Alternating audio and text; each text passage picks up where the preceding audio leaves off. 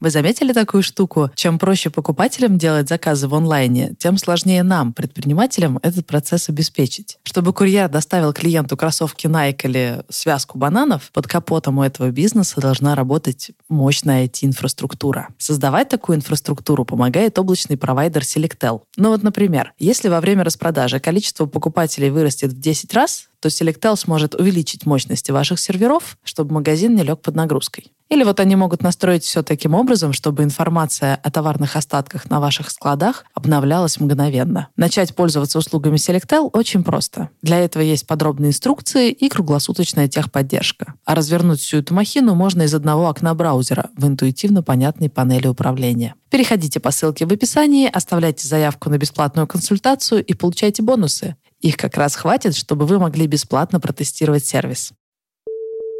Всем привет! Это Саша Волкова и подкаст «Бизнес. Роботы. Мечты».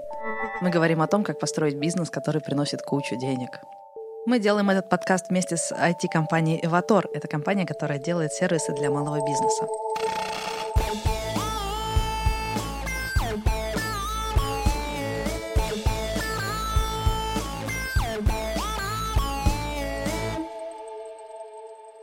Меня у самой есть маленький бизнес, кофейня в Москве — и я зову в студию предпринимателей, у которых больше обороты, больше опыта, чтобы они мне посоветовали, как расти. Я сегодня советую с двумя предпринимателями, Максимом Воробьевым и Алексеем Войтовым. Привет, меня зовут Максим, и уже пять лет я со своим другом делаю фотолабораторию «Точка цвета». Мы занимаемся фотопечатью и всем, что связано с фотографией. Наш оборот 24 миллиона в год — и в компании на данный момент работает 12 сотрудников. Всем привет, меня зовут Алексей Войтов, и я совладелец э, международной сети суши-баров Капибара. А, наш годовой оборот составляет 250 миллионов рублей, а, количество сотрудников более 150 человек.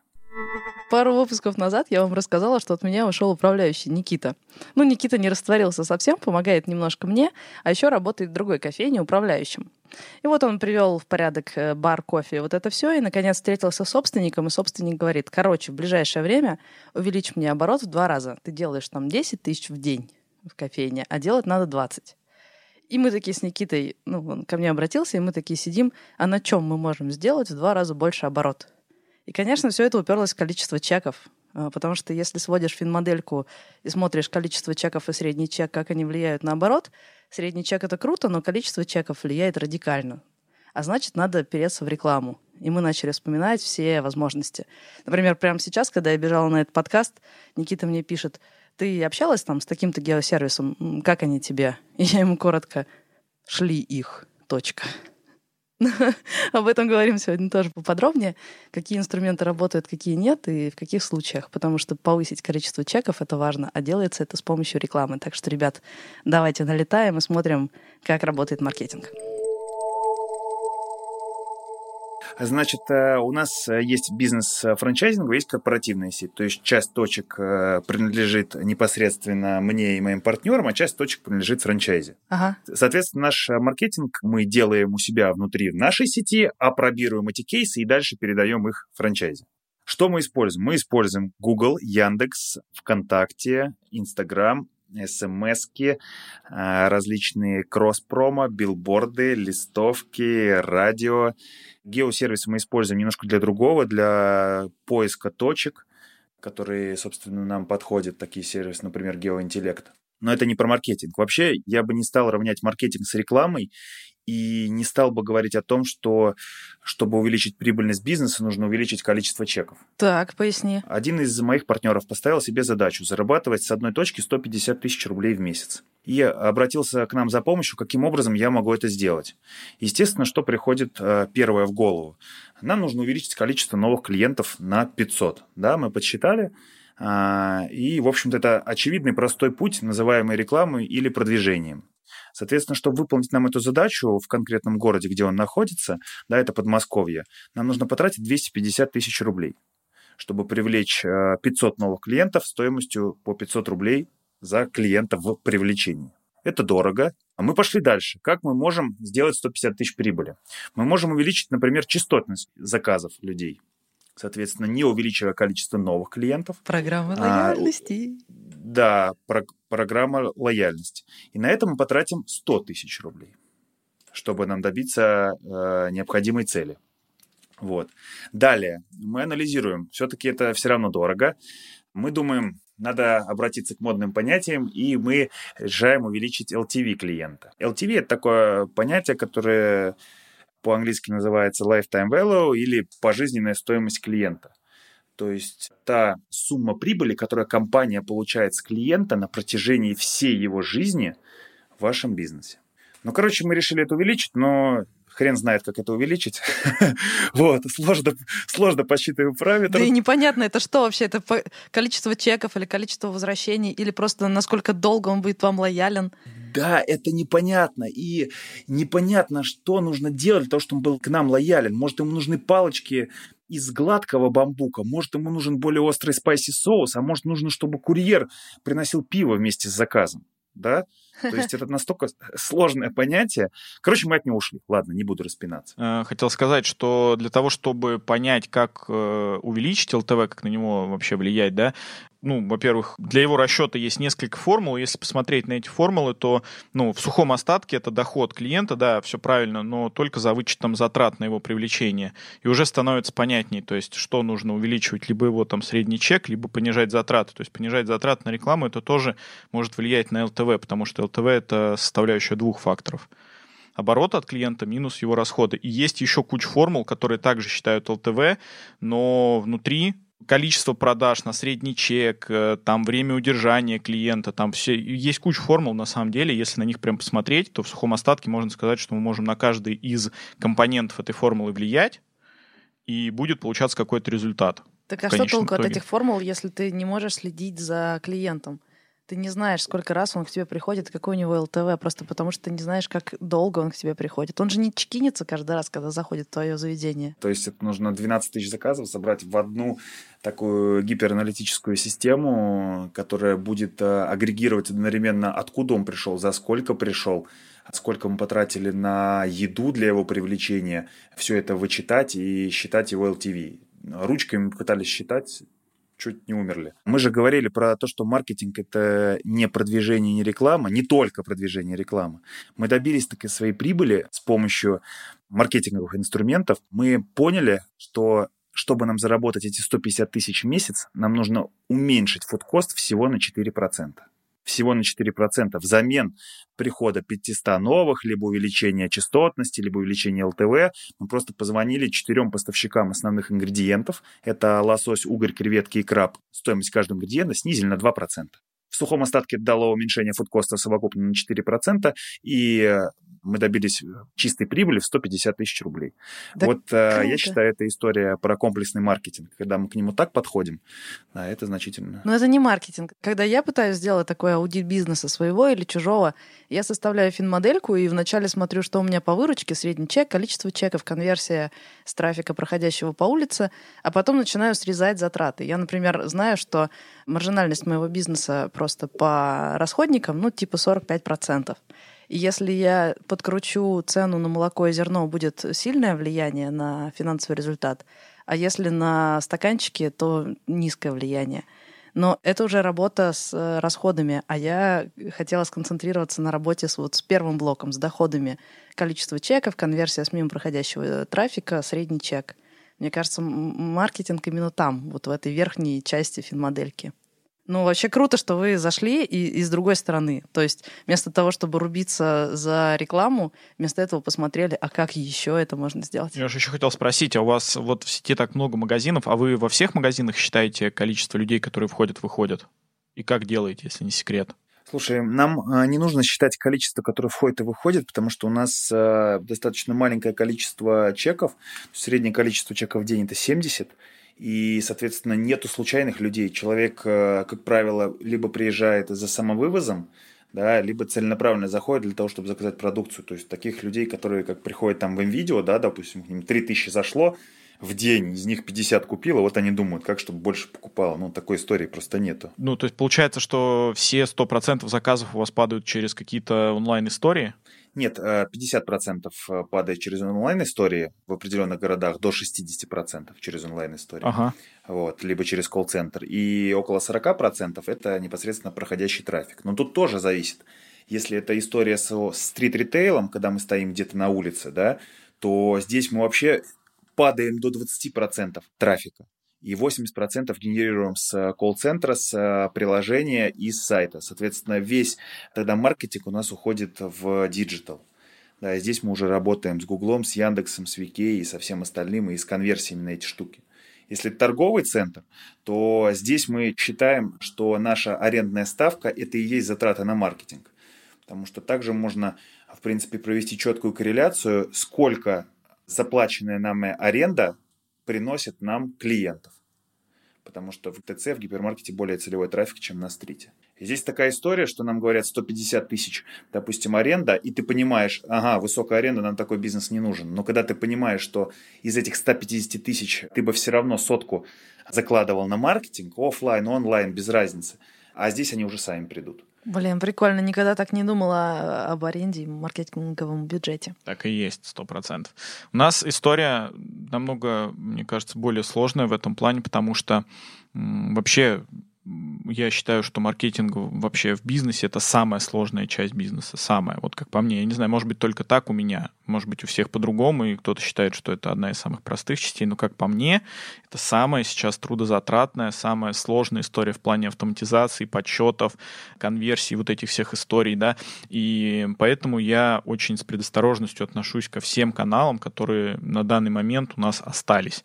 Стоит, наверное, начать с того, что все магазины у нас открыты в торговых центрах, и за все время мы и пробовали и digital-каналы, и офлайновые каналы. И в моем понимании офлайновые каналы в современности, вот, вот сейчас, они пришли настолько в упадок, что они стали дешевле, чем digital каналы продвижения. Потому что еще там пару-тройку лет назад платить за рекламу в Москве 40-60 тысяч рублей за рекламное место на фасаде торгового центра не было других вариантов просто продвижения. Все ринулись в онлайн. Контекст, заказать там какие-то публикации, еще что-то, SMM.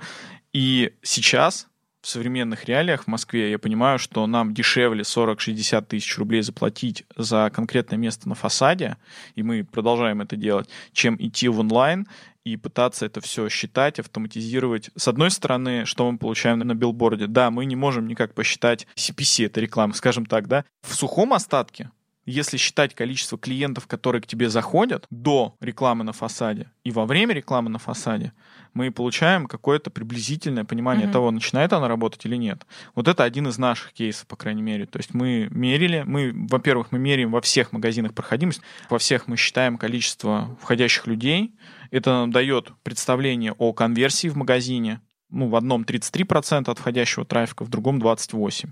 И интересно, что в том магазине, в котором конверсия 28%, количество чеков больше. При всем при этом аренда в одном и в другом торговом центре стоит одинаково. А что в рублях? Ты говорил, что привлечение одного клиента через таргет стоит сколько ты сказал рублей? В нашем бизнесе максимальный самый эффективный канал э, рекламы у нас был это Google AdWords, и мы получали там стоимость клиента порядка 700-800 рублей. А Объясню. Пересчитывали на рубли? Билборд на рубли пересчитывали, и мы получали в среднем где-то 150-200 рублей за клиента. Но это очень такое относительное понятие, потому что, ну, все-таки сложно это посчитать. Очень мы... сложно, офлайново. Да. У меня есть мечта, появилась, когда я подключила себе камеру. В общем, я включила э, камеру для того, чтобы посматривать за своими ребятами. Я не всегда на точке, я часто не на точке. Я хочу просто с телефона чекать вообще, что там происходит. Поставила камеры. InVideon. Я думала, это просто камера. Но мы сделали интеграцию, эти чуваки сделали приложуху на Эватор, и, короче, через интеграцию пробрасывают мне всякие данные. Я захожу в личный кабинет, а там распознавание лиц. Я могу посмотреть, сколько процентов людей счастливые ходят мимо моей кофейни. Там чекалка очереди. Мне может приходить алярм, если у меня там больше трех человек в очереди. Я могу смотреть графики, типа, в какое время у меня скапливается очередь, чтобы там усилить сотрудниками. Но я думаю, смотрите, наша проблема с офлайновой рекламой, что нам сложно считать ЛТВ и вообще поведение пользователя. Вот мы дали ему листовку, мы за эту листовку и за это промо заплатили, там, не знаю, 200 рублей. Человек пришел с этой листовкой, и нам, конечно, очень интересно, а как дальше, что с ним дальше происходит? Он один раз пришел, воспользовался халявой и свалил, или он продолжает к нам ходить, ходить, ходить? Но это опять же история про CRM-системы проведения базы да, клиентов. но мне вот что хочется. Я не знаю, я еще с чуваками не разговаривала, может ли это работать, но было бы прикольно. Приходит чувак с листовкой, и у него есть какой-то QR-код. Ему по QR-коду пробивают товар. Знаешь, в чем сложность этом... с листовками? На рынке есть такое понимание, было два маркетинговых исследования больших, которые говорили о том, что порядка 30% только людей доходят с листовкой, и когда они приходят по рекламе по листовке именно, только 30% людей показывают эту листовку на кассе. То есть большая часть людей приходит и даже не пользуется этой листовкой и не проводит скидку. Да, я проверяла. В это. нашем исследовании было всего 23%. То есть человек пришел по этой листовке, но листовку не показал, не зачекинился а, как бы. Ну, то есть то количество людей, которым мы раздали, то количество листовок, которые мы раздали, из них пришло 23%. Окей да? То есть можно так сказать. Нет, подожди, да мне все равно какая там конверсия. Я имею в виду, что человек получил листовку, с этой листовкой пришел, и э, камера его засняла. Его лицо теперь оказалось в базе. Более того, камера реагирует на события на кассе, то есть она смачила. Вот этот человек с этим конкретным лицом, довольный или недовольный, пришел с этой листовкой и по этой листовке получил товар по акции. Теперь в следующий раз, когда этот человек с этим же лицом придет, Ему даже не надо чекиниться с помощью программы лояльности. Лицо-то он свое принес, и моя камера, судя по всему, может его узнать. И значит, мне может давать примерно такую выгрузку. Вот эта девушка первый раз пришла с э, промокодом по листовке. А потом она еще ходила два месяца. И с каждым месяцем становилось все грустнее и грустнее. Ну, к примеру. Ну, это же прикольно, это же просто грёбаный рок сайенс. Мне, мне прям дико нравится эта идея. Но я не знаю, я с чуваками хочу поговорить, насколько это реально, потому что что меня беспокоит? Меня, когда я делала именно на стрит-ритейле, на Фрунзе кофейню, у меня лучше всего сработали тупо листовки, прям тупо с промиками. Лучше, чем все инстаграмы, через вот все вот эти digital-инструменты. Вот тупо, тупо листовки. Но проблема в том, что у меня низкий и средний чек, поэтому первый его приход фактически мне в минус. И мне очень важно знать его LTV, сколько он будет дальше жить, чтобы понять, эта реклама вообще работает или не работает. Но при этом, чтобы чувака оцифровывать, чтобы видеть его след, мне надо привязать его к программе лояльности, убедить его сделать эту карточку или даже чекиниться по пропуску, неважно. И главное, чтобы у него была мотивация пикать пропуском в моей программе лояльности, мне надо срезать свою маржу дать ему бонус или скидки. А я этого делать не хочу. А если я могу его узнавать тупо по его лицу, под капотом, он даже знать об этом не будет. Это же будет просто бомбически. Я дико хочу эту штуку. А насколько это подходит под закон о хранении персональных данных? Начинается. Начинается, блин, зануда. Я ему, блин, про, про, про роботов, про будущее. Сорян, сорян, сорян, сорян. Я не знаю. Я, я тебе говорю, это моя мечта. Я просто хочу, чтобы э, нам не надо было вот это сидеть и ковырять, чтобы просто нам Э, а еще круче, ребенка сразу. рожаешь, сразу чипируешь его. Ну, это мечта, это, это да. остается просто мечтой. А мы, а мы ковыряем по-прежнему, да. На каждый канал э, вешаем, соответственно, промокод, да. Затем, естественно, они приходят, чтобы воспользоваться промокодом, им нужно дать телефон. А дальше на данный момент э, мы руками смотрим, делаем выгрузку по рекламной кампании, то есть выгрузку в CRM-системе по этому купону, вот, видим номера телефонов, которые там люди оставили, и затем э, заходим потом через квартал в базу и по этим номерам телефона делаем выгрузку по сумме продаж. По каждому номеру телефона видно сумма продаж. Мы вычитаем из стоимости начального привлечения понимаем, насколько он заказал, и считаем его уже прибыль от этого клиента на уровне там квартала или полугода. Да все понятно, как они у вас чекинятся? Не rocket science, да, но, ну, ну, по крайней блин, мере, работает. Ты, ты пойми, это должно быть изящно. Я когда захожу в эту админку и просто смотрю э, ну, все, все вот эти поведенческие штуки, я даже могу сделать что-то типа судебного запрета. Например, фотку Максима загрузить в эту программу, и если он подойдет к моей кофейне так, что его запалит камера, мне смс придет, типа, Макс мимо прошел. Ты прикинь? Это же круто. Бомбически. Вот это реально прикольно. Слушайте, а можно историю смешную про телек? Ну, вот реально, как говорится, тупой факап. Мы когда начинали свой только бизнес, у нас, в общем-то, была одна точка, и нам звонит представитель канала «Пятница». А, собственно, «Пятница» тогда активно выходила на рынок, у них запускалась «Орел и Решка», потом этот э, «Ревизора» еще тогда, в «Ревизора» в самом начале, да. Вот, и она с нами встречается, говорит, короче, у нас показывает аналитику, огромный охват – вот, ваш видеоролик увидит огромное количество людей, и, ну, и мы такие еще, какие там цифры, короче, ну, надо ж на телек идти. Вот, это региональный телек, но у нас пятница в регионе шла. Мы, короче, запускаемся на этот телек, платим, ну, что-то порядка там 100 тысяч в месяц, при обороте всего 700 тысяч нашим, и там типа прибыли 80. Ну, мы скинулись, короче, на это. Вот, и потом, значит, идет эта рекламная кампания, мы сделали отвратительный ролик абсолютно, потому что я его сам делал. Вот, такой, знаете, мигающие буквы, тык-тык-тык-тык-тык на фоне картинки. Да-да-да, вот. Мы, мы делаем такой ролик, и я воодушевленный через неделю брату говорю, ты видел? Нет. Другу ты видел? Нет. Матери ты видел? Нет. Черт побери, я просто в соцсетях. Вы видели наш ролик? Никто не видел. Что потом оказывается? Что это охват по кабельному телевидению, по кабельному твою мать, которого я, я просто не представляю, у кого это кабельное, но потом я понял, у кого это кабельное. У пенсионеров стоит кабельное телевидение, не перешли ни на цифру, ни на что там, ни на смарт-ТВ, у них стоит кабельное. Естественно, им вообще полностью наплевать на нашу рекламу, и вот так мы... Зато, может, им а, буквы понравились эти тынь тынь Вот так мы не подружились, да, с телеком. Они такие сидят, знаешь, типа, Васька, иди, тут опять эта реклама с буквами. Серьезные маркетеры, да. Геосервисами мы называем... Э, блин, сложно. Это когда ты рекламируешься, чтобы чуваки, которые просто ищут что-то э, на картах, видели тебя. Например, человек выходит из метро, хочет поесть, он набирает в Яндекс картах, где поесть, и там вылезаешь ты и куча конкурентов. И вот чтобы тебя видели в первую очередь, ты должен за это заплатить. Или ты можешь не платить, и ты все равно появишься на картах, просто будешь не так очевиден и не так заметен. И в основном все платят Яндекс картам и Тугису, да, Макс? Больше особо платить и некому, во-первых, потому что это два таких прям гиганта больших, а в Гугле смысл другой их карт, то есть там именно через AdWords это все делается, подключается, это немножко, ну, по-другому реклама считается. А именно как геосервисы, именно Яндекс карты и Тугис, такие самые большие, самые известные, да. Мне очень понравилась админка Яндекс.Карт, потому что есть две штуки. Они, во-первых, показывают тепловую карту, и мне было прям видно, когда мы стояли на фронте, я видела, что люди выходят из метро, толкутся и там ищут, где кофейня. А прям рядом с э, нашей кофейней этих запросов нет. По тепловой карте прям сильно хорошо это видно. И еще у них есть аналитика типа «сравни себя с лучшим на районе». Я не знаю, как они это считают, какая там э, внутри математика, но это все равно прикольно, потому что когда тебе просто говорят, у тебя там, не знаю, 30 тысяч тебя увидели в месяц, ты не понимаешь, это много или мало цифре всегда нужна другая цифра для сравнения. А тут прям ты такой, я маленький, а вот, вот куда я хочу вырасти. Да, и еще недавно у них обновился кабинет, и там все выглядит еще прикольнее на самом деле. Да, давайте я скажу, почему они все меня бесят. Короче, ко мне пришел менеджер одного из э, геосервисов и говорит, вот смотрите, платите всего 30 тысяч, там, не помню, за полгода или за год, и у вас все полетит, пиу-пиу-пиу, будет очень классно. Мы сидим прямо в моей кофейне, открываем эту карту, я говорю, ну давайте наберем, типа, где поесть. И он показывает мне шоколадницу за 7 километров от меня. То есть ему вообще насрать, насколько релевантный запрос. Просто шоколадница ему заплатила, а я нет. Хотя моя точка стоит на этой карте, но меня не показывает, а шоколадницу за 5 километров показывает. Мне кажется, это просто гребаное неуважение к пользователю, потому что никто не поедет шоколадницу за 5 километров. Но ты ищешь все равно, где поесть рядом.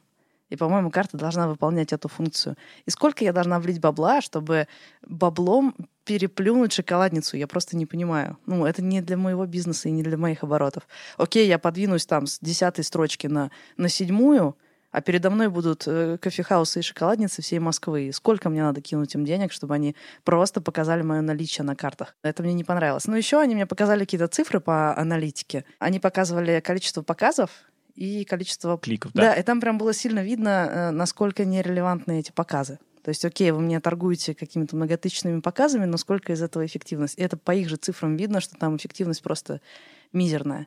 Ну, смысл мне. Ну, у нас опыт с геосервисами немного другой. Мы вообще работали еще с самой первой командой Яндекс, которая запускала Яндекс карты. Тогда это было полное днище, и вообще все очень плохо работало, и не было никакой статистики, все было непонятно. Сейчас все это в режиме такой конкуренции с Тугисом, это превращается в нормальный сервис, и уже превратилось, и можно пользоваться. Значит, что касается показов, немножко встану на сторону именно геосервисов, да, им вообще очень, это очень популярное мнение на рынке рекламы, что да, там ничего не понятно, невозможно посчитать эффективность. Мы научились считать эффективность. Важно просто понять, где точка входа. Понятно, что в кофейне это не телефон. У меня все-таки немного другая ситуация. Мы можем померить количество звонков.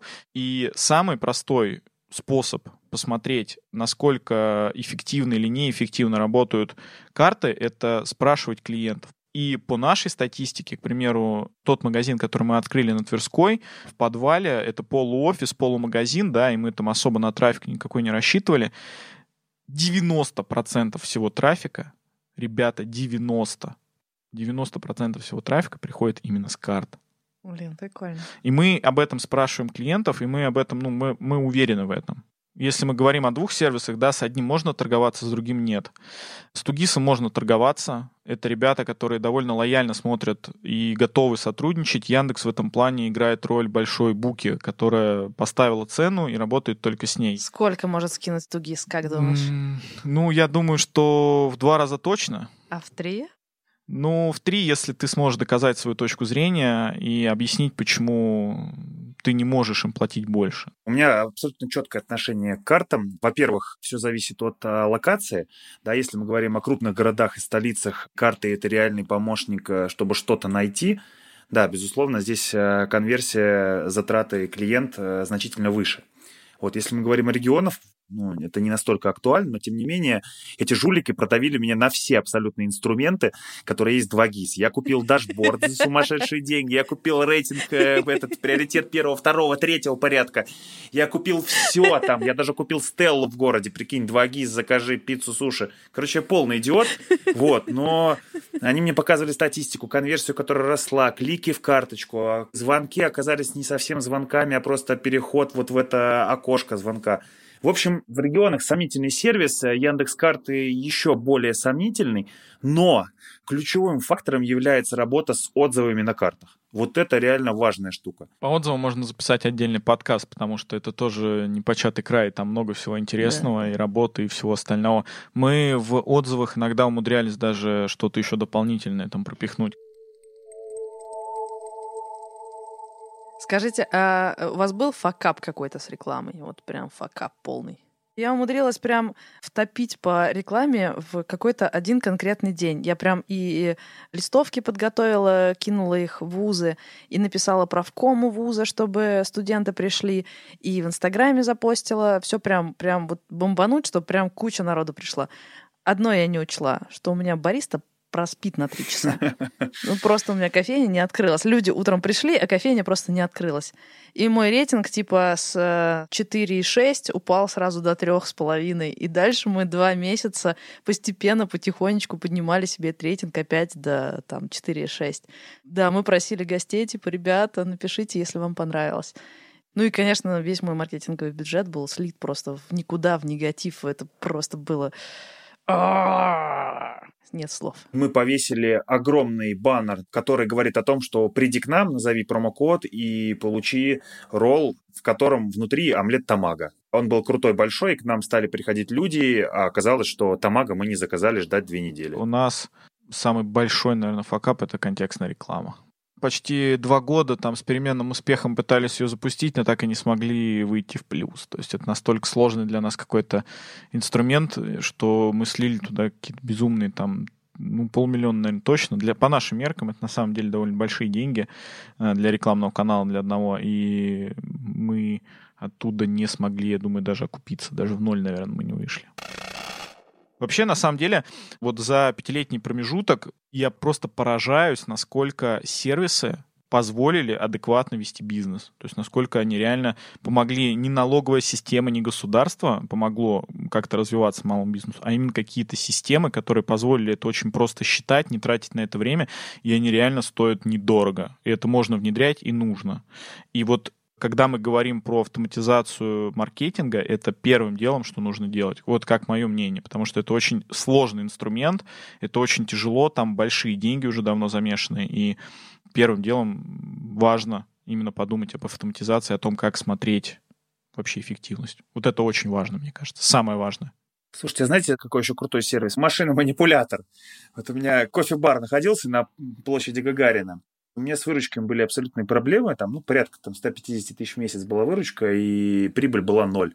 Вот. Я, соответственно, залез в базу знаний и начал пользоваться всеми каналами, LSM-маркетингом, digital-маркетингом. Я использовал э, геотаргетинг, как ты, Саш, также неудачно. Я делал лазерные проекции, вот. Я покупал рядом э, сити-форматы билбордов. Вот, я включал музыку, э, я поставил лавочку, которую оторвали потом подростки.